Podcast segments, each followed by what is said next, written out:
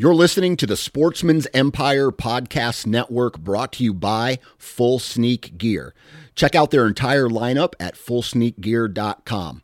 Also, be sure to check out our entire stable of podcasts at sportsmansempire.com. HuntStand is the most popular and functional mobile hunting app on the market. With a variety of base maps to choose from, satellite imagery that is updated every month, the ability to check the weather, know property information, and even catalog your trail cam pics, HuntStand even gives you the ability to import pins and location markers from other mobile apps. Visit huntstand.com or download wherever you download your apps. Enter discount code SN20 at checkout for 20% off. New from Moultrie Mobile, the Feed Hub offers first of its kind cellular connection and control for nearly any spin cast feeder on the market. When used with the Moultrie Mobile app, you can monitor feed and battery levels, run feeders on demand, receive alerts when feeders are clogged, and remotely adjust feeding times. The Feed Hub is ideal for anyone who maintains feeders. Remove the guesswork and save time by planning feeder maintenance before you drive to your hunting property. For more information, visit moultriemobile.com. Before history is written, it's played. Before it's frozen in time, it's fought one shift at a time. Before it's etched in silver, it's carved in ice. What happens next will last forever. The Stanley Cup Final on ABC and ESPN Plus begins Saturday.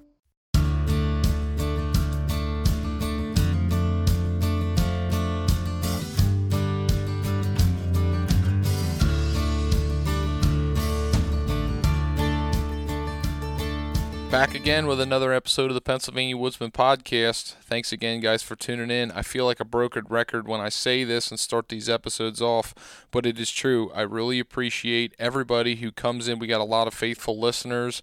I really thank you for the feedback that I've got. And uh, I, I pray that this continues to go on, and I pray we can just continue to provide content that is relevant, entertaining, and informative. You know, that is our biggest goal here for the state of Pennsylvania and, you know, the northeast portion of the country. Uh, pretty important to me. And, you know, this week's episode is going to be no different. This week we have a sort of well known name as far as Pennsylvania hunters go. Um, you know, he's done a little bit of article writing and stuff like that, and uh, he, he does some competitive shooting, and he really. His name really became known after his 2020 whitetail harvest, uh, where he killed what is now, I believe, the number two typical archery kill in the state of Pennsylvania and his name is Corey Golvis. And I had a fantastic conversation with Corey, and it was just kind of a BS conversation. You know, we talked about a number of things, and I, I think. Uh, just because we we enjoyed the conversation and we drug it on a little bit longer, we're going to break this episode into two parts. In this first part, we're we're going to just kind of talk about the the general sense of hunting and that evolution of Corey's hunting and how he started and got into bow hunting and the progression he had of going from a compound bow into that recurve that he's shooting now. Um, you know the traditional gear. We talk a little bit about mountain buck hunting in big woods. We you know talk about his scouting. He talks a little bit about his shed hunting and how that relates to the fall and how he positions himself in the fall. And then we'll follow up um, in in the second part of this episode. Um, probably next week, where we will discuss some of the things about traditional archery and how that process unfolded for him and the things that he experienced in in that and he's going to talk about you know specifics of shooting that as a as a compound shooter like myself some of it's kind of foreign to me but I can still relate some of the technique as far as executing a good quality shot and a shot sequence and a surprise shot um, it's all important. But I, you know, one thing about Corey is he's he's a really really dedicated individual. He loves being in the woods. He loves whitetail hunting, and he loves the sport of archery. You know, he he shares that with us a bunch that archery and traditional archery has really changed his life and that passion of getting out and shooting your bow. It's just every day he's got that on fire. And you know, one of the things I realized with Corey when I was talking with him, you know, maybe it's my my you know, I'm still young. I've got that ambition that I just gotta I have to fill a tag. And one of the things he said in the conversation on this episode, and he said it in another conversation I got to sp- uh, have with him. He's like, you know, if I don't fill a tag in the fall, the world keeps spinning. And you know, I have other people that I look up to in the world of hunting. uh, you know, family, friends, and I've heard other people, you know, big names say stuff like that. But I guess it's just like a personal struggle that I just think I have to fill a tag in the fall. I have to shoot a buck. And, you know, he was talking about. He's like, it's not about the kill. I don't enjoy killing stuff. He goes, that's just part of the hunt. He goes, it's the whole journey and the process to get there. And I, you know, hearing it from him, I guess I had to hear it from somebody else other than the people who typically say it to me, but it, that kind of resonated with me a little bit. I mean, there's so much more about what we do as hunters than actually getting a kill. I mean, I guess getting the kill is what, you know, signifies that you accomplished your ultimate goal, but, you know, the journey to get there is, is a bigger deal. And uh, we talk about that, and I know that to be true, but um, I think it's just a mindset. So I, I just, that was just one thing that stuck with me and made me realize, you know, we, we had that conversation with uh, Jared Renninger last week of the One Wish and talking about what's way bigger than us, you know, things that are way bigger than us as far as why we hunt and, you know, our, our giving back in a sense. And then, you know, we, we have this conversation with Corey, who, don't get me wrong, is all about chasing mature whitetails in the big woods of Pennsylvania, which I love. But it's it, it's just kind of a mindset thing. And I think it's one of those things that will help me personally in my evolution of trying to be a better bow hunter. So, hey, I hope you guys enjoy these conversations um, over the next two episodes with Corey. And uh, we will catch you here in a little bit. Real quick, just want to do some housekeeping stuff. Um, shout out to Little Mountain Outfitters in Richland, Pennsylvania. Guys, we are here in June and out, we're out of June. I'm sorry, we're into July, and let me tell you, I was just there. The shelves are stocked, and there is a PSE, a Prime, a Bear, a Mathews. All those bows are waiting there with your name on it if you guys are looking to upgrade. Um, I was in there getting some of my equipment tuned up, and he was getting some arrows cut for me. Um, and I was, you know, they are fully stocked and ready to set you up, and they do a great job tuning. I was having an issue with my one bow I have in uh, in just my cables. Uh, I was having it, uh, I just couldn't get it to tune. and get a good tear, and you know, lo and behold, Devon and Terry that were in there did a great job and, and got me shooting my bullet hole, which I think is hopefully going to result to, you know, more accurate shooting. And you know, I'll, I'll tweak from there with broadheads, but you know, those guys are, are dedicated and they're good at what they do. They have great customer service and, you know, not to mention the fact that they've got some Rambo bikes there for you to check out if you're looking to, to you know, upgrade and get an e-bike on your property. Um, and they also have the saddle hunting equipment that you need, trophy line, Tethrd, um, and they've got a, a lot of other accessories. So, guys, be sure to check them out. If you're starting to prepare and you know do your inventory of the equipment that you have and you want to upgrade and stuff like that um, that is a stop that I would recommend you go to. So check them out, Little Mountain Outfitters in Richland, Pennsylvania. And the last thing I wanted to mention before we get into this episode July, oh goodness, it's next week. This episode is airing on Friday, so it's the beginning of next week. Oh my goodness, where's my calendar? It's like it's like July 11th is when doe licenses go out. Yep, that's what it is. So as this episode airs on Friday the 8th, um, get your antlerless applications filled out and put in the mail so you can have them at the you can have them at the courthouse by Monday the 11th and get your first round of resident applications in. I uh, just wanted to remind everybody of that. And now we're at the point. Let's get to the episode.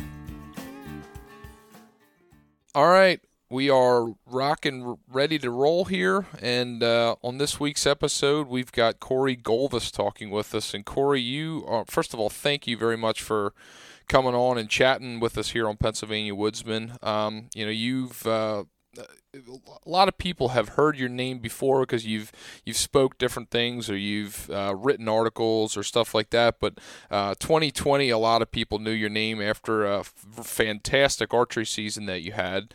Um, so you know. With that, if, if you don't know who Corey Golvis is, all you have to do, I think, is Google his name and he'll pop up. But we're thrilled to have you, Corey, and, and yeah, how are you doing? I'm good, Mitchell. Thanks for having me. I'm looking forward to talking with you and uh, yeah, I, I definitely was uh, a blessed hunter in in uh, 2020. That's for sure. Yeah, and, uh, yeah. yeah. I, I can't wait to dive into some of that. But I mean, tell me a little bit about yourself. Introduce yourself for those of you, of our listeners who might not know who you are. Okay, sure. I'm uh, I live in north central Pennsylvania. I'm not originally from here. I live in actually live in Tioga County here. I moved here, I guess, about 20 years ago uh, due to a job. I'm originally from Clearfield County, and I'm 43 years old. Um, been bow hunting, I guess it's been almost 30 years. Uh, been in the woods my entire life. Um, I have a, a father that's uh, um, big into turkey hunting. Uh, some people may have heard his name, uh, uh, Denny Golvis, but uh, he's he's big into turkey, uh, studying turkeys' voices and things like that. And that's kind of how I grew up was was turkey hunting. Um, deer hunting was kind of a second thing to me. Um, I loved turkey hunting, and I still do like turkey hunting. But about uh, 18 years ago, I started uh, getting really big into deer hunting, uh, mainly in the in the big woods deer hunting, um, kind of through shed hunting actually. And uh, you know, it's shed season's in the springtime of the year, and it cuts into my turkey hunting, and I don't get a whole lot of turkey hunting in anymore because I'm I'm shed hunting all the way till the middle of May because um, up here in, in, in, you know the North Country, our, our green up doesn't happen until about the middle of May. Mm-hmm. So, but yeah, I've been I've been bow hunting thirty years, about thirty years. Um, I started at around ninety two. I, I started shooting a, a compound in nineteen ninety two, and uh, back then we were talking last week, Mitchell. Back then, um, you know, technology was obviously a lot different. I can remember, you know, I was I guess twelve years old, thirteen years old, something like that, in, in, in nineteen ninety two, and they didn't have bows that fit, you know, a 13 year old back then, you know. So I had to I had to learn how to use basically an adult bow, and uh, I didn't hunt until my second year of shooting. And uh, you know, it was a lot different back then. It was not everybody bow hunted. Um, you know, it's a lot of people may not like me for saying this, but it's definitely easier to shoot a bow right now. There, there's no question about that. Oh, the technology's there, you know, and and then that's that, that's a good thing, and, and somewhat could be a negative thing too. And uh, before we get going too much, you know, what I'm going to tell you, Mitchell, is all my opinion here. Uh, you know, throughout the night. Um, sure. Some people may not agree with me. Um, I'm more.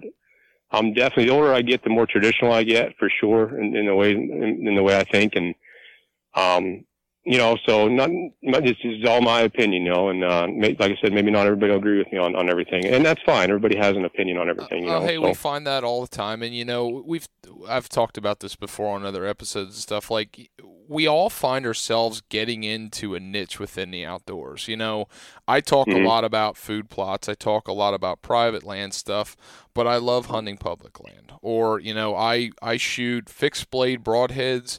If somebody chooses to shoot an expandable broadhead, that's up to them. That's okay. You know, it's it's it's right, what we can. Right. But, you know, um, we do this podcast because it gives an opportunity for people to share their experiences and everything else. And you said something um, well, the last time we talked. You said, you know, I, I definitely don't have this all figured out. You know, I'm, I'm constantly learning and stuff, and by no means would I say I have anything about big woods or, or you know you know recurve mm-hmm. or anything like that have it figured out and i think that's why we're all so driven because we don't have it figured right. out and it's it's helping us get better because we can get other people's perspective and challenge our opinions and or, or and maybe that solidifies what we do believe or maybe it changes our way of thinking opens our mind up so you know we're you know, you're you're definitely a uh, a very skilled archery hunter and and skilled big woods hunter, and that's why we want to we, we, love chatting with guys like you. And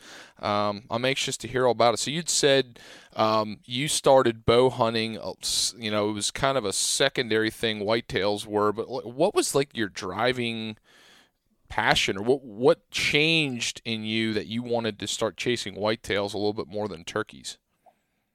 Uh, it all started probably in the 2005 season when I started shed hunting the mountains. Um, I kind of, I, sh- I shouldn't say stumbled upon a big shed, but I kind of did. You know, I shed hunted. I've, I've loved, I, I always shed hunted ever since I was a kid. And I didn't have much success when I was a kid, but, um, of course nowadays, you know, there's a lot more bucks left over after the season, you know, so there's, your, your chances of finding sheds are much greater than what they were back then. But, um, uh, but yeah, the 2005 season, I, I came across a big shed, and when I say big, it was 130 inch eight point. And uh, long story short, I ended up chasing that deer for four years, and uh, he disappeared after a hard winter in 2009, I think it was 2000.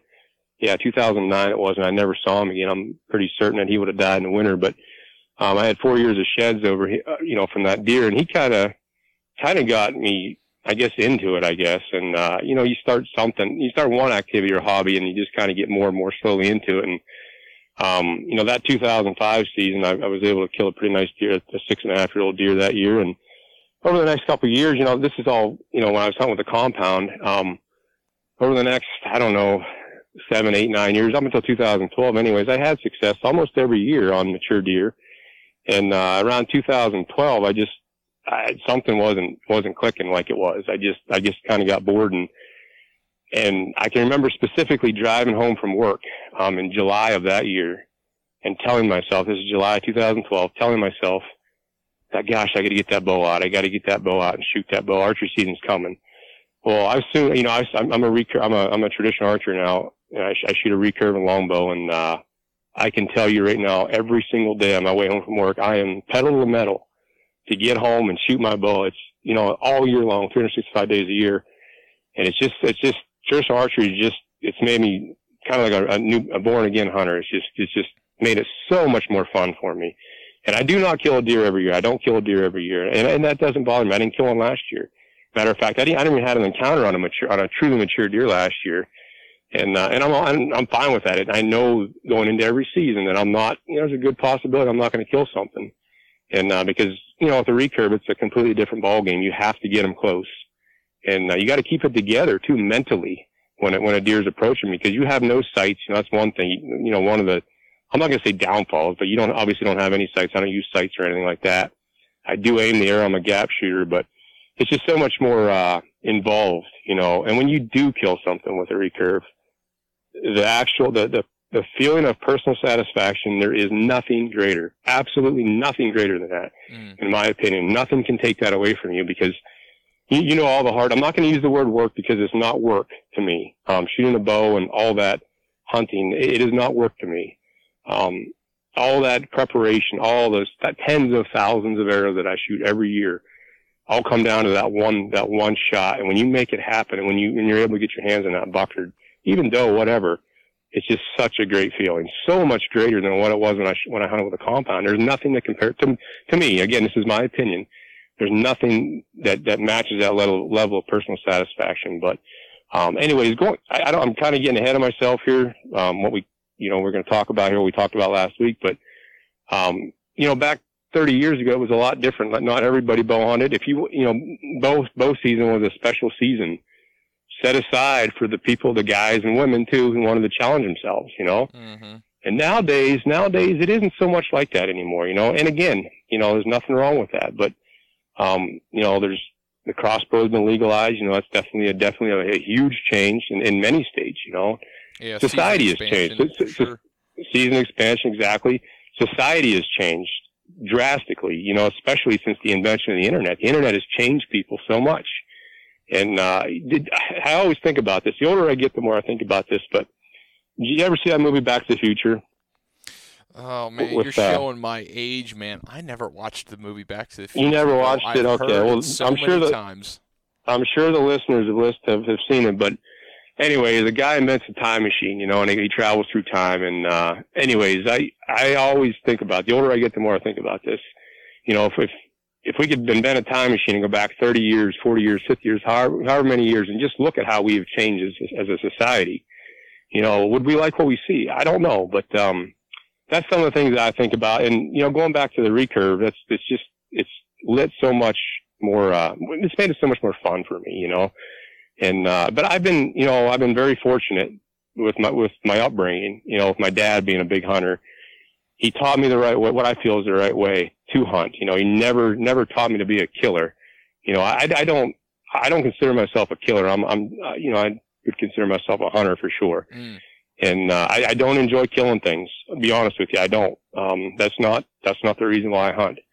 Um, it's a part, it's a small part of the reason why I hunt. You know, I, we talked last week and I told you how much I love shed hunting. Well, I'm not killing anything in, in the spring, mm-hmm. you know, and I just love being in the, in the woods. And, uh, anyway, that's kind of some of, you know, my background, I guess, in, in a nutshell. But, uh, so yeah, yeah. Well, uh, a lot, you know. a lot is a lot of wheels are turning in my mind of all the things that you kind of brought up and kind of brought into light about you know who you are and what you're what you're most passionate about and uh, I, I, I can sense uh, I've noticed from talking with you your passion um, really is within um, the hunt, not the kill, and also um, you're you're just absolutely infatuated with that bow and arrow um, with, uh, with, yeah. with a stick bow, and I'm intrigued by that. I, you know, I've I've shot a compound my entire life since I'm I'm young.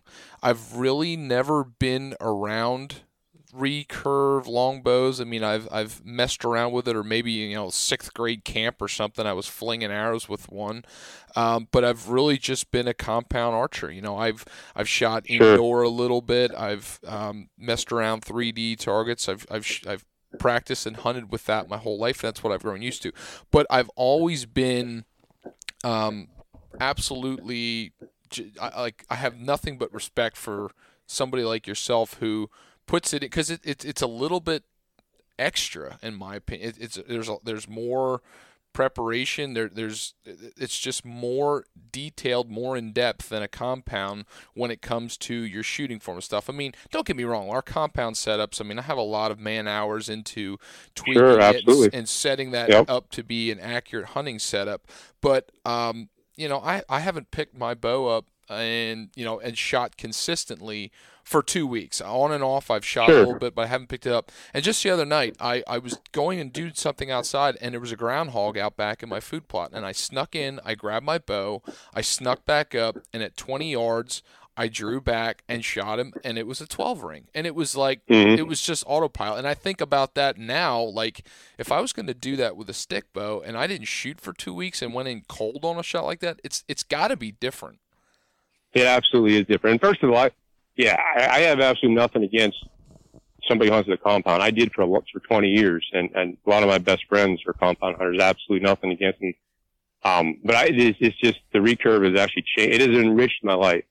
And getting what you just said, Mitchell, it's funny you say that because I, I worked, uh, this week I missed three days of shooting. I, like I said, I typically shoot every day and I missed three days of shooting and, um, because of work, I worked long hours of work this week and um, I come home, I think it was Thursday or Friday after that third day, and I was, I was extremely rusty after that, after missing just three days.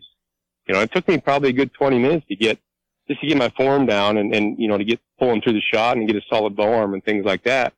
And, uh, but yeah, it's, uh, you know, when I, when I hung with a compound, um, throughout my 20s and into my early 30s, um, I, I, my mind frame was a lot different than what it is now. You know, um, I, I wanted to kill a deer every year. And if I didn't, it, I can almost, a lot of times, I considered the season a failure. When I look back at that, I just shake my head at that. And what the heck, you know, that's just, that's crazy. That's not what bow hunting is. You know, it's not, that's not what it is. You don't have to kill a deer every year, you know. And, uh, I, I know that now. I know, you know, switching over to that recurve, I know now, like I said earlier, that, uh, you know, there's going to be, could be a good chance I may not kill. I'm, I've had, I've had 140 inch deer at 20 yards with my recurve that I could have shot 15 times in that compound. And, you know, I, I didn't kill him, you know, and, uh, and that's fine with me. I, I, I didn't lose any sleep over it. Road kept turning, nothing, you know, nothing changed, you know, and if, and if I don't kill something, if, if I have an encounter like that, I'm going to, I'm just going to continue to hunt that deer. I'll look for his sheds that spring. And, you know, a lot of the deer that I've had encounters like that, I have found their sheds and, and I've continued to hunt them for the, for the next couple of years, you know. And, uh, but that's, you know, like I said, the kill isn't, it's not as important to me as, as what it used to be. I don't, I don't measure my season, um, strictly based off of what I kill. I don't do that anymore. But, you know, the recurve, it's a journey. It is an absolute journey, you know. Um, when, when I killed that deer two years ago, um, it did, I, I wrote a story from North American Whitetail for, for that deer. And I re, I circled it around um, my journey um, through you know learning how to shoot a recurve, you know, and, and things like that. And uh, my whole intention with that was just to uh, hopefully maybe inspire somebody to pick one up and try, at least try it, you know. And it's not for everybody, absolutely not for everybody, but it is for a lot of guys that haven't discovered it. I got lucky, you know, in, in 2012 was when I discovered it with my with my younger brother. And uh, but anyways, um, so yeah, it's it's not for everybody, but it's it is a ton of fun, a ton of fun. So I don't want to put you on the spot with this question or or, or, or too much, but you you talking about it, you had a 140 inch buck at 20 yards and you weren't able to to get the job done. You weren't able to make it happen and, and kill that deer. I'm sitting back with the way I am in my mindset, and, and like I, I'm trying to do almost like a pinch me reality check in that because I know how I am, and if if I had a deer that close and couldn't make it happen because of something like that, I, I personally would be going off the wall. So so I, I say that because I have to ask you the question, and I'm, you know, it, it's a loaded question, but do, do you think because of all that's changed, like you mentioned, the internet, you know, we've got shows and podcasts and everything at the tip of our fingers, and we've got all the stimulus and hunting shows and stuff like that.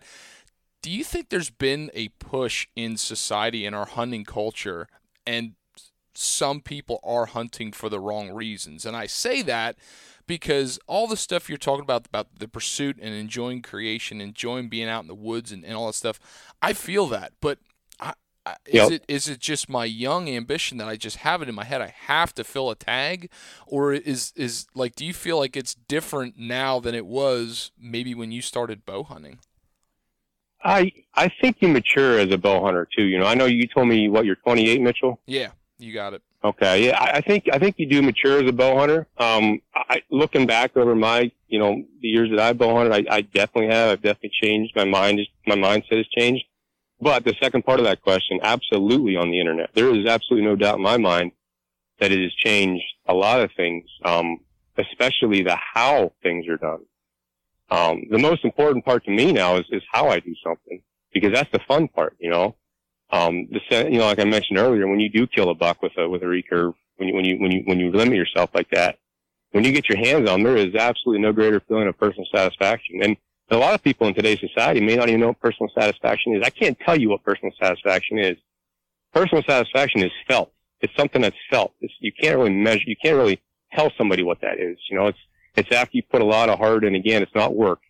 After you put a lot of time and preparation into something and when it all finally comes down and you're able to connect on that deer or whatever, um, that sense of personal satisfaction, you feel it inside of you and uh, that, that's what bow hunting is supposed to be. That's what the season. That's what it was set aside for. You know, back years ago. You know, and uh, a lot of you know it's, it's changed a lot. Um, that's that's just my opinion. I could go a little further on that, but uh, um, you know that's just just my opinion. But I, I think it's it's two twofolded there. You know, like what you said there. It's you change the older you get, the more you change. You know, uh, and you know, and, and the internet has changed a lot of things too, for sure. You know, and there's some good things that have obviously come from from the internet for sure. And social media, you know, like, like, like just, just information on whitetail behavior and information on shooting a bow, setting the bow up, um, you know, things of that nature. So, you know, my, my experience has been, I feel there are a lot more better hunters out there because of Absolutely. the information.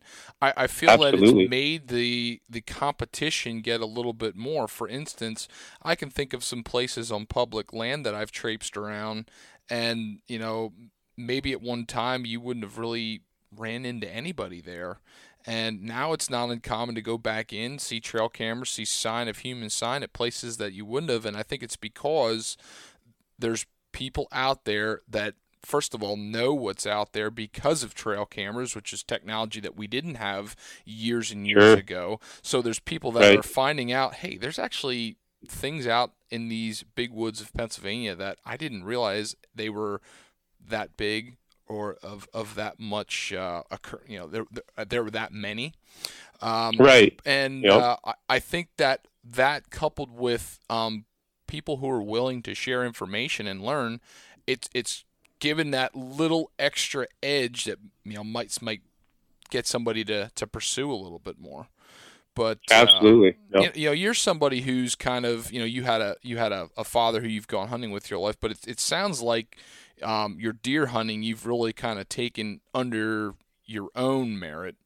and uh, you know, you've talked a lot about shed hunting. So, I, I'm I'm curious, like you talked about doing things your way and I want to do it my way and there's a level of satisfaction that when the I get the job done you, you can't describe. So right. that tells me you're you're always in pursuit of uh, of a mature buck and you're trying to do everything you can to put yourself in that position. So I'm kind of curious when you start out and the season ends and I, I know you're relentless on your shed hunting. I'm curious, what does that look like then for preparing the next season? Do you use a lot of the shed hunting information to make decisions for the fall? Or what does that look like throughout the course of a calendar year leading up to fall? Back when I started shed hunting back in 2005, that's what it all revolved around was my the the the, the fall season basically. I was scouting for the fall season then about 2011, I started branching out, going to different counties because I just enjoyed shed hunting so much that I eventually has spread out into eight counties. And now I have a younger brother that I shed hunt with, and we go, we cover, you know, a lot of ground. And uh, last year we didn't get out as much. He he spends, he lives down in Clearfield County, but mm. He spends a lot of time down there. And um, uh, but yeah, I used to spend in 2005 to like 2011 all of my entire time was spent basically, you know, or shed hunt. I, I obviously enjoyed the shed hunting, but a lot of it was spent scouting. You know, that's that's what I would do. Um, and, and you know, that time of year, obviously, everybody knows you learn the woods so much better. Um, you, you can see last year's sign, which can be a double-edged sword sometimes. You know, some years you don't. Some years the bucks don't don't they don't rub and scrape a lot. Some years I've seen like last year, we had a we had extremely warm fall last year, and there wasn't many scrapes and rubs, at least in the in the mountains and the areas that I hunt, um, left behind. And I saw that this past uh, spring. You know and uh, and getting talking about scrapes and rubs, okay, especially rubs. Um, I tell a lot of people this. Um, you know, I cover eight counties that I shed hunt in, and it's all in the mountains in the, in the north central. I do not see, you know, in relation to the big, you know, a lot of the sheds that I find and the size of some of the sheds I find. This is talking over the last 20 years. I do not see a lot of sign as far as big rubs that would indicate a lot of these bucks even exist and I don't know why that is. Like with that 190 deer I shot last year, in the three years I hunted him, he never left behind big rubs. Never. There was never any big rubs in there. I mean, he could have ripped a telephone pole if he wanted to. And, uh, and, and other big deer that I've hunted, I mean, obviously that's the biggest deer I've ever hunted, but I've hunted other 150, 160 inch deer that would never leave behind big rubs. They would scrape, you know, you'd find a lot of scrapes and things like that. And, and that's what I hunt. I do hunt a lot of scrapes in between, uh, scrape areas and whatnot. But my biggest thing um, absolutely for sure. Um, as far as my, my biggest key to success has been calling, deer calling. Bar none. Absolutely bar none. Um, when I hunt with a compound, all the mature bucks that I killed, every one of them came to a call. Every mm-hmm. single one of them did. And, uh, you know, a little bit has changed since then. There's more hunters in the woods. I noticed the calling doesn't seem to work as good as what it used to. But so let me let me talk a little bit about this. Um, if, in order for calling to work correctly, um, number one, the biggest thing is obviously the wind has to be in your favor. If the wind is not in my favor, I am not touching a call. Um, so I'm not out there blowing a deer call all the time or every day. There's a lot of days I don't even touch the call because probably in the mountains, I, at least 60% of my sits, the wind is swirling or it's doing something that I don't want it to do. And I'm not touching the call then. And, uh, my success on those days is not very good when that wind is switching but that's what we got to deal with here in, in, the mountains of Pennsylvania is swirling winds. Very seldomly do I get, you know, winds that are a steady wind, you know, south, south or southwest breeze or whatever it might be. And before you go any time. further with that, I have a question on that, if you don't mind. So with calling and talking about, um, the wind in your advantage. Are you do you kind of feel that wind in your advantage means the complete opposite direction of where you are expecting intended deer movement to come from, or does that sometimes mean um, a wind direction might be kind of variable, but it, it, it's it's just off that I don't think I'm going to get busted. Like it's you when you talk about wind, I mean swirling right. winds. We we face that in the mountains constantly. I'm I'm right. no I, I, I completely understand that. Everywhere I hunt, I feel like we deal with swirling winds. I want to sit in like a, a, a closed, you know, plastic bag with with good gaskets sometimes to just have a little hole to breathe through so I don't get you know get busted. But, right. I mean, right. can you elaborate a little bit more on that, or or any? If do you have any other thoughts on that wind direction thing? You know, I, I try to obviously I try to pay attention to what the weathermen say, but most of a lot of the time, at least you know, sixty percent of the time, it's not what what they're what they're predicting. At least on the ground where I'm hunting. Mm-hmm. Um, my my entry trail to every one of my stands is, is specifically you know laid out when I say laid out, it's it's it's mapped out or whatever. You know, it's coming in from a certain certain direction, so the wind is always in my face, right? Right. And I hunt. I try to hunt funnels. Now in the big woods, it's extremely difficult to find funnels. You don't. I mean, uh, my brother and I were in Kansas this past March shed hunting, and the, the, the funnels you see out there. I mean, oh my goodness gracious, the funnels. I mean, you can have deer come by at ten yards. There's so many funnels, little little pinch points and stuff. You don't. Have, everybody knows that. Listen to this. You know, hunted Pennsylvania mountains, you don't obviously don't see that. You don't have that. So I'm, I'm trying to hunt. When I say a funnel, I'm talking it might be 100 yards wide or 150 yards across, and I'm sitting back off that funnel and just you know, it's obviously upwind of me, and I'm waiting obviously for a deer or, or you know uh, to to approach, and then that's when I rely on the calling. I, I hunt a lot of mountain laurel. Okay. And that's the other reason why I've had a lot of success. Um, so I'm up above mountain laurel and deer, when you, you know, when you, when you call, deer obviously, they can't see what's, what's in that mountain laurel. So they ha- if they're interested, they have to come. And as long as the wind is right, in other words, the wind is in your face, blowing from them to you, um, you know, if they're interested to come, you know, you're, you got a good shot at getting them close anyways. Um, there's a lot of things, you know, I've, I've had good luck with doe calls. The, the buck grunts have absolutely, especially the roar, the buck roar has absolutely been the deadly, um, call for me. Um, I wrote a story about, I guess about 10 years ago. I killed a buck called the lumpy throat buck. Um, he was nine and a half years old. I hunted him for four years it was. And I had, had one year, one year, I had one shed off and then several years of trail camera pictures off of him. And I killed him by doing something that, uh, that I've never heard anybody talk about before. I'll share it here. So this kind of goes back to a couple years before I killed this deer. I've seen, I witnessed something happen two times in, in the mountains. And, uh, both times were, were, were similar circum, similar circumstances. Um, it was the fifth week of the 2005, uh, archery season, which was like the first week in November. Mm-hmm. I'll try to keep, try to keep this short. It's kind of a long story, but I was sitting in the stand. I had a west wind that day. It was hitting me right on the left, left, left cheek and it was consistent wind all morning long it was. Out in front of me, um, to the north, looking to the north, was out in front of me. Um, a doe starts snorting. And I'm thinking, what the heck is going on? I could not see her. And, uh, I, I was, I was assuming it was a doe anyways. I, I didn't know for sure if it was. I ended up seeing her later on, but I couldn't figure out what was going on. She kept snorting, snorting. I'm thinking, what the heck is she snorting at? You know, and I've seen deer snort at bobcats and things like that. And finally I could see her up there and she's snorting like crazy. And I look and I could see a buck behind her and a buck is harassing her, and she's she's she's snorting at this buck. Mm-hmm. I mean, just snorting, snorting. Get away from me! Get away from me! She's saying. All right, and then they disappeared. Over the next hour and a half, six different bucks came from all different directions, and they went right to exactly where she was snorting. And I didn't think much about it. You know, I did not think much about it, but that was, well, that was an, I mean, you see six bucks in the mountains. That's a great day of shit, a great day of hunting, great day of sitting great sit. You know, a great day. I mean, I, like I told you last year, I've, I've had seasons where I've gone, I've seen 10 deer all season over 120, 150 hours in a tree stand. 10 deer, you know, that's, that's a, that's a great day. So getting back to this, uh, calling stuff, that was 2005. Flash, flash, fast forward three years later into Halloween morning, 2008. I'm sitting in the stand and I had a doe, a mother and two young ones come behind me and they got behind me and got downwind of me and that doe, and I don't get away with anything in the mountains as far as deer, um, smelling humans. They, if they smell humans, they are, they're, it's done. They don't accept any human odor. Agreed. So this doe, this doe starts snorting at me and she starts stomping her foot, snorting, and she's 20 yards, just snorting. And I'm thinking, oh my gosh, my morning's ruined, you know? Finally after, I bet she stood there for a couple minutes, probably three, four minutes. Finally she left and took the two young ones with her, just, you know, um, kind of trotted out of there.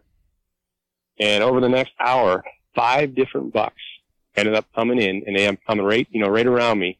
going and went right exactly where she started snorting. And two of them, two of those bucks ended up meeting up and they started sparring right in front of me. And right then when I seen that, a light bulb went off thinking, holy smokes, what did I, you know, I saw that three years ago.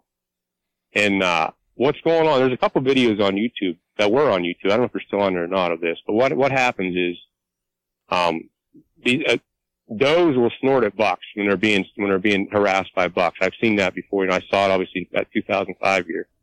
And you know, when these deer, and it's not every, obviously not every occasion, but it's got to be in the right circumstances at the right time of year when bucks are out cruising. Um, when they start snorting, they think, you know, when a deer starts, a, a snort always isn't a, a necessarily a warning call. A lot of people think it is. It's not always a warning call. See, I've seen other deer snorted, you know, other, or deer snorted other deer, you know. Absolutely. Um, you, you probably have too. So when I seen that, a light bulb came on. I thought, holy smokes! Because number one, a dose or, or a deer snort is loud, right? Especially when you can hear a pin drop in the mountains.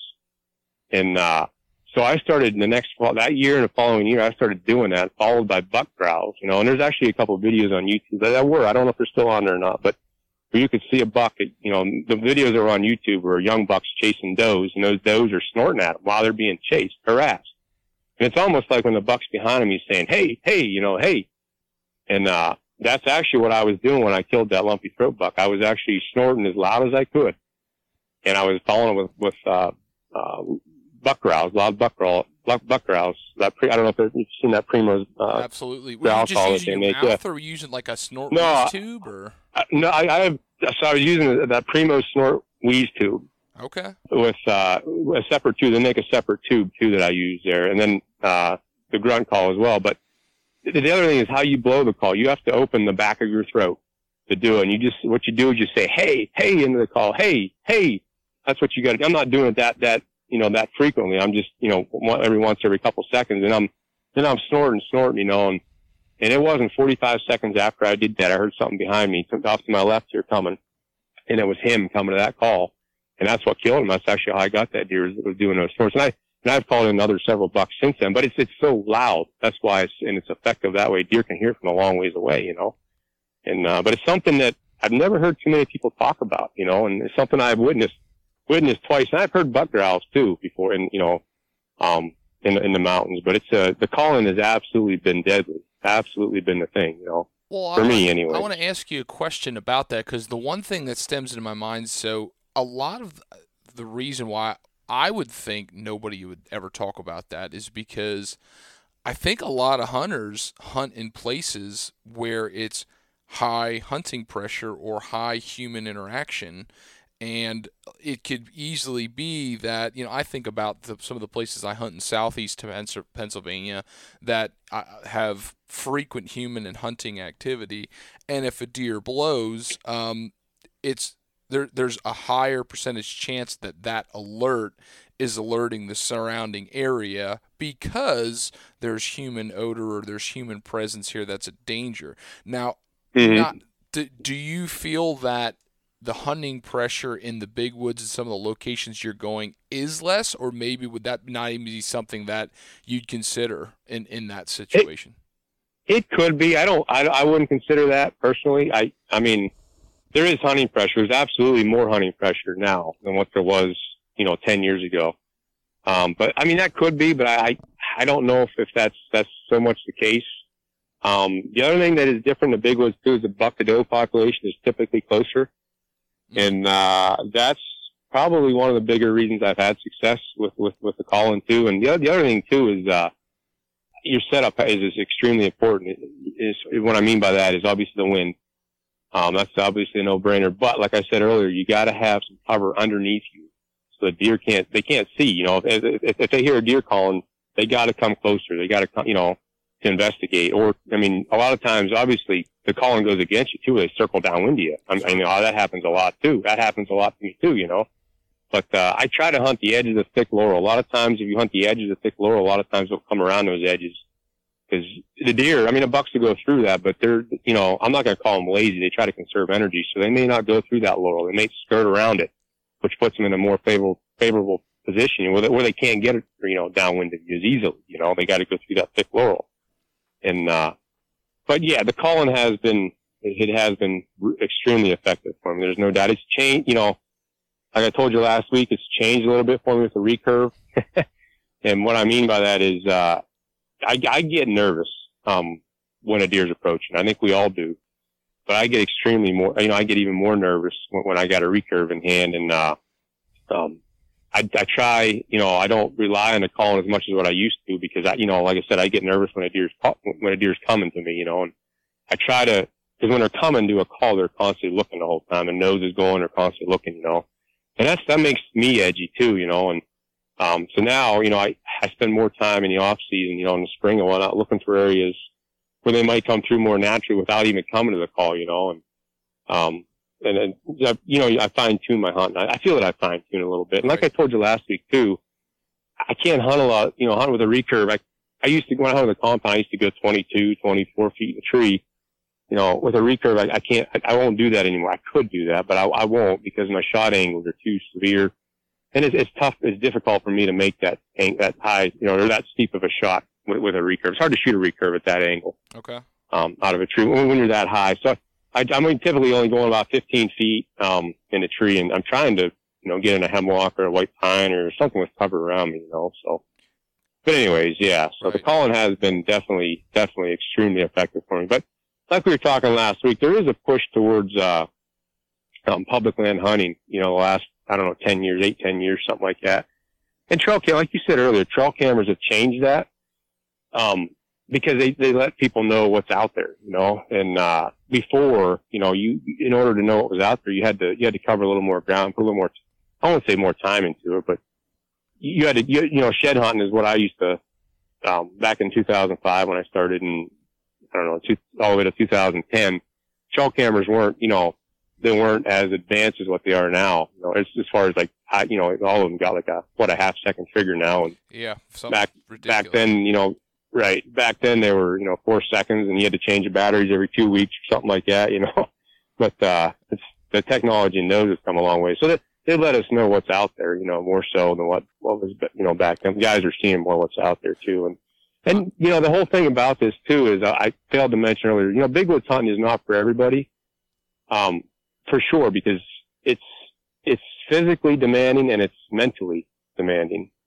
And the physical part, you can, you can, you can train for, you can exercise and, you know, stay active and, and whatever. But the mental thing, you know, it's, that you really can't, you, you can't really prepare yourself for that. Um, I think I told you last week about the 2015 season I had, um, where I went, I think I went like 50 hours of sitting in a tree and I had, I didn't see a deer in 50 hours.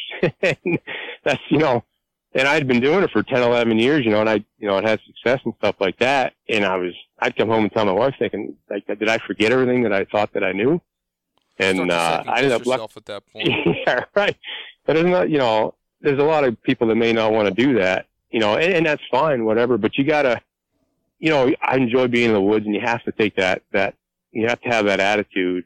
And uh, you know, that year I, I ended up killing a 130 inch nine point it was, and you know, a five and a half year old deer. That was my first mature deer with a recurve. And I think it was the eighth deer that I seen all year. That was November 12th I killed him. And uh, I think you know, I don't know. I hate to even get tell you how many hours I had sitting in the tree, and um, it's tough in that in, in some respects too, because like I said, you know, I get nervous being around deer. I, I you know, I get, I ain't gonna lie to you, I get. That's why I do it, you know, for the for the adrenaline rush. And Yeah, absolutely. I So if you go- if you go-. Right, if you if you go that long, you know, without seeing a deer, it's hard to break the ice. You know, in other words, it's hard. you- You're not used to being around deer. Like you know as well as I do. When you, the more deer you see, the more you you know you're in a tree, you have deer around, you get more relaxed and things like that. Well, if you only see a couple deer every year, you know that that year or whatever, or that for that season, um, it's hard to break the ice. It's hard to get yourself comfortable when you when a shot opportunity does present itself. You know, and uh, that's some of the You things. know, you talked about breaking know- the ice. One of the things I try to do, if at all possible, is shoot a doe in the season to try to get the Sure. out before uh, a big mature buck comes. Right, right, absolutely, yep, yep. But some of the things you got to deal with, or yeah, I shouldn't say you have to deal with. Some of the things to expect, you know, um, in that, in, in that style of hunting. Because like we talked last week, it is definitely one of the most, you know, challenging um, ways to hunt like mature white Oh, for sure. Nobody nobody can argue that, you know. And and with that, I, I kind of have a couple questions that popped into my brain as you were talking about some of your your stuff. You said hunting the edge of laurel and, and funnels and stuff. So kind of gathering by the strategies that you've employed over the you know over your course of your bow hunting career. Um, it sounds like you know calling has worked real well, and you said about looking for funnels, and those are two things that stand out to me as being geared more towards the later half of the archery season, getting into that late October into November time frame when we, we talk about hunting phases of the rut. So do you try to focus the, the majority of your time during that magical time of year that so many archery hunters go for because it's your highest odds potential um, like do you kind of stack your time available to that or do you find yourself using some of those strategies throughout the entire hunting season um, and, and you just might have different rates of success throughout given times of the year? I've had absolutely my, my most luck has come basically at two times a year. Halloween is around Halloween. Um, let's say those last, you know, 26th of October all the way to about Halloween. I, I, those have been my best, best days for sure. I don't do very good the first week of November.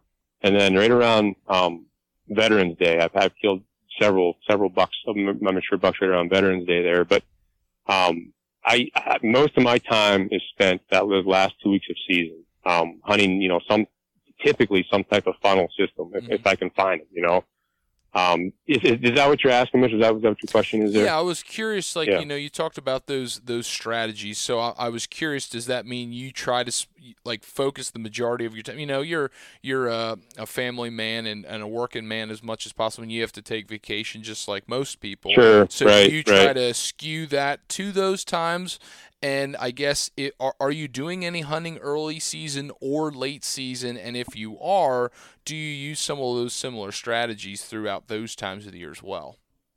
Early seasons obviously revolves right around food sources. You know, if I can find acorns, spotty acorns, spotty acorns are definitely that can be gold mines. Um, like you know, that's what I killed that deer last year was the first week of season on under that situation with mm. acorns. Um, those can be gold, you know, absolute gold mines. My wife killed a pretty nice buck the first, first day of the 2014 season, I think it was, under white oak acorns, um, which we don't, we don't typically get a whole lot of white oak, uh, acorn years. But we did that year. It was a spotty year that I had found, uh, about, I don't know, end of August probably. Um, looking, looking up in the trees with binoculars. I do a lot of that, you know, um, in August and whatnot, looking up in the trees for acorns and, but yeah, it's all early seasons revolves around uh, food sources for sure. For sure, and I, I've killed. It's probably just because I hunt more during the rut. Um, you know, I've had more success. Um, definitely this last you know couple weeks of the season, which probably because that's the most amount of time that I've spent, you know, sitting in the tree, and uh, that's that's probably the only reason, you know, reason why. But yeah, it's just spent pretty much in, in funnel type areas. Um, clear cut edges are good area, areas too, you know, like we, we were talking last week there about, about that. And, uh, uh, clear cut's basically a big giant food plot for deer. And a lot of guys are starting to catch on to that now, you know, with, with the internet and stuff like mm-hmm. that. If you said that maybe 10, 15 years ago, it may not have been as well known, uh, information, I guess, but, are you um, doing yeah, a lot of in-season scouting? Do you have a lot of that stuff prepared as you go into the season? I I do some, yeah, I do some because, uh, you know, what I, what I find in, in, in March and April can change, obviously, with, with different food sources for sure, you know. Um, you, I might have a particular clear cut that I might plan to hunt, you know, close to, well, if there's an oak stand or, if, you know, if, if, if the oak stand didn't produce or something, if, if one did two miles away, then that's where a lot of the deer are going to be. They're going to move, you know, for sure. So that, you know, I, I do some scouting, uh, during the season, but most, you know, I, I probably spend more time sitting in a tree than I do scouting. If I had, if I had to compare the two for sure, because I'm, I'm extremely fortunate. You know, like I said earlier, you know, I've had a good teacher, my dad, that taught me what I feel is, what I believe is the right way to hunt. And, uh, I have an understanding wife that lets me hunt. Mm. and I have a big, job where I can take, I can, yeah, right, where I can take, I have a job where I can take a lot of time off, which is the key. Um, because you got to be able you got to have a time. There's there's no doubt about it. It, it. To have consistent success, anyways, you have to be willing to to hunt every single day. There's there you know in in in that type of terrain, you know, because you know when you have such a huge land base, the deer aren't any different. You know, the mature bucks aren't any different than what they are behind people's houses and stuff. They pretty much lay all day long, and uh, a lot of their activity is at night. I'm not going to say they're they're nocturnal by any means, but majority of their activity is at night, which is why we don't see them. When you got such a huge land base, you know your chances of laying eyes on them when when they're only moving a little bit anyways is so slim, and your chance of getting them even close, you know, in 20 yards or whatever, you know, is even slimmer yet. So you got to have a lot of time. And and there's a you know the other thing I want to say here too is uh there is a ton of luck involved in it, a ton of luck. When I killed that deer last year, um, I did a couple podcasts or whatever, and uh, um, I I remember, you know, I, I don't remember what it was. I said said about having luck. I was extremely lucky, and any mature buck, in my opinion, especially a big woods deer that is killed by any hunter under ethical means, there is a ton of luck involved in it, Mm. and it's something you don't hear a lot of guys talk about because. Well, you know, we were talking about wind direction. You know, I, it's at least 60% of my sits. At least that. It might be upwards of 75% of my sits are, you know, fighting the wind, you know, and you aren't going to beat those big woods deer or those mountain deer. You know, they smell human odor, they're gone. They are not going to live. They're not going to tolerate that. Um, but there, anyway, there's, there's a, there's a lot of luck involved in it. And what I'm getting at is that's where you got to put the time in. You will earn that luck. I promise you that if you, and my dad taught me this a long time ago, that if you, if you continue putting the time in and, and, and, and you know, hunting hard and hunting ethically, that luck will go your way. You know, it, it will come your way. And, uh, I can remember my first deer hunt with my dad back in 1991 it was. And we sat for 13 hours at the base of a white oak tree and never saw a deer all day long. Not one deer. And I was 12 years old. And, um, you know, I spent a lot of time in the woods with my dad beforehand, you know, filming turkeys. My, my dad's a videographer of turkeys. And, uh, but anyways, um, so I, you know, I did a lot of scouting with him, you know, beforehand. And I can remember driving home that night is, this is over 30 years ago. And him saying to me, you know, you got to earn every hair on that deer, you know, and you do kill one, he says, and you'll kill one, he says, but you got to earn every hair. And that has stuck with me Mm. to this day. I've never forgot that. And he is so right because I've seen that time and time again. You know, the, the harder you hunt, the more time you put in, um, the more things will go your way. I guarantee you they will. I promise you they will. If you do it ethically and responsibly, I guarantee you they will. And, uh, that's stuck with me to this day and, and words that every bow hunter should, should live by, you know. But, uh, just, yeah. So, yeah. Absolutely. And, you know, I- think people like to try to be, I think everything in life we want to do, we want to be as efficient as we possibly can, right? I mean, you Right, know, right. Why wouldn't we? But at the end of the day, time in the woods and preparation, you can't replace that. I mean, you can be smarter, but at the end of the day, you, you've got to at least have um, some type of edge going into the season. And, you know, you, you hunted that that fantastic deer last year and you knew about him for a duration of time and you've talked about some specific deer that you've followed over the years so do you try to target specific bucks in big wood settings on a yearly basis? Or do you kind of position yourself say well i know that you know this ridge has typically held you know two or three mature buck in the, the past few seasons and i believe they're still alive and i'm going to spend some time here.